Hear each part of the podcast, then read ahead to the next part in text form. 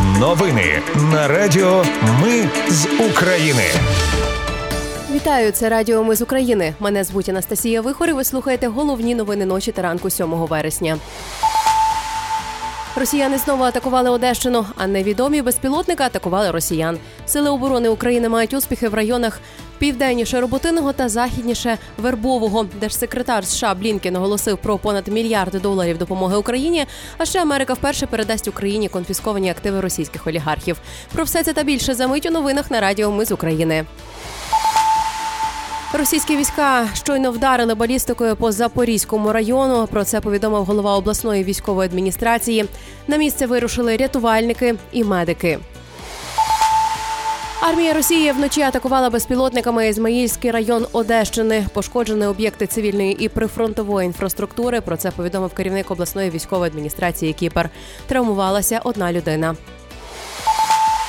Сили протиповітряної оборони знищили 25 із 33 дронів шахід, якими Росія атакувала Одещину та Сумщину. Про це повідомили в повітряних силах. Безпілотники вночі атакували Москву, Ростов на Дону, а під ранок ще й Брянськ. Російські пабліки пишуть, що в Ростові на Дону чули кілька вибухів поруч із штабом південного військового округу. Загорілася пожежа. Місцевий губернатор заявив, що протиповітряна оборона збила два дрони. Двоє людей, нібито постраждали. Є кілька пошкоджених авто. Мер Москви Соб'янін повідомив про роботу протиповітряної оборони поряд із аеродромом Жукова на одній з вулиць у підмосковному Раменському вибило вікна у будинку. А в Брянську через падіння уламків, як пишуть пабліки, пошкоджені скло будівлі залізничного вокзалу, привокзальна площа і декілька машин. Сили оборони України мають успіхи в районах, що південніше роботиного та західніше Вербового Запорізької області.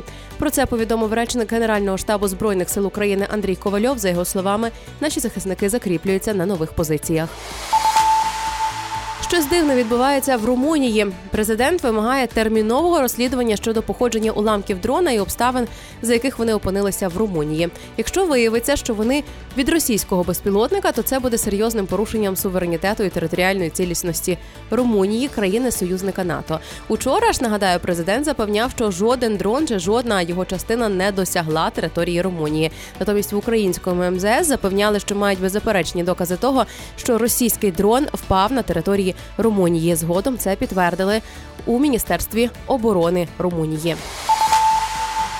Петиція з вимогою накласти вето на законопроєкт про відновлення декларування за кілька годин набрала необхідні 25 тисяч голосів. Тепер її має розглянути президент.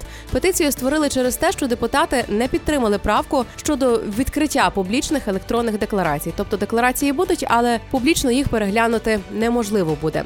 Раніше президент Зеленський заявив, що ухвалить рішення щодо підписання законопроєкту тільки після консультацій. Новий міністр оборони Рустем Умєров заявив, що планує провести повний аудит всіх напрямів відомства. Також у Міноборони хочуть запровадити електронний військовий квиток, запустити єдиний реєстр призовників і цифровізувати роботу військових лікарських комісій. Держсекретар США Блінкен оголосив про виділення понад мільярда доларів на допомогу Україні. Про це він заявив на брифінгу з міністром закордонних справ України Кулебою.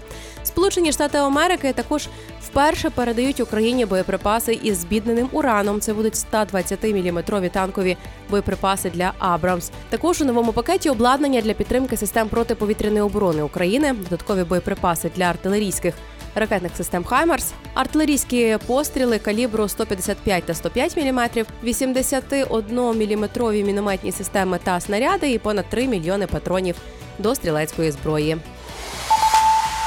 А ще Америка вперше передасть Україні конфісковані активи російських олігархів. Йдеться про 5,5 мільйонів доларів, які підуть на реабілітацію українських ветеранів. Загалом, як я і зазначала раніше, Вашингтон виділить понад мільярд доларів на допомогу Україні.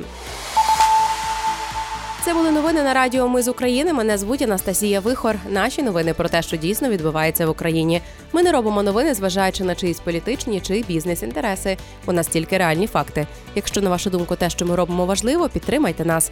Заходьте на сайт Ми з України.ком та тисніть кнопку Підтримати. Почуємось. Радіо Ми з України перемагаємо разом.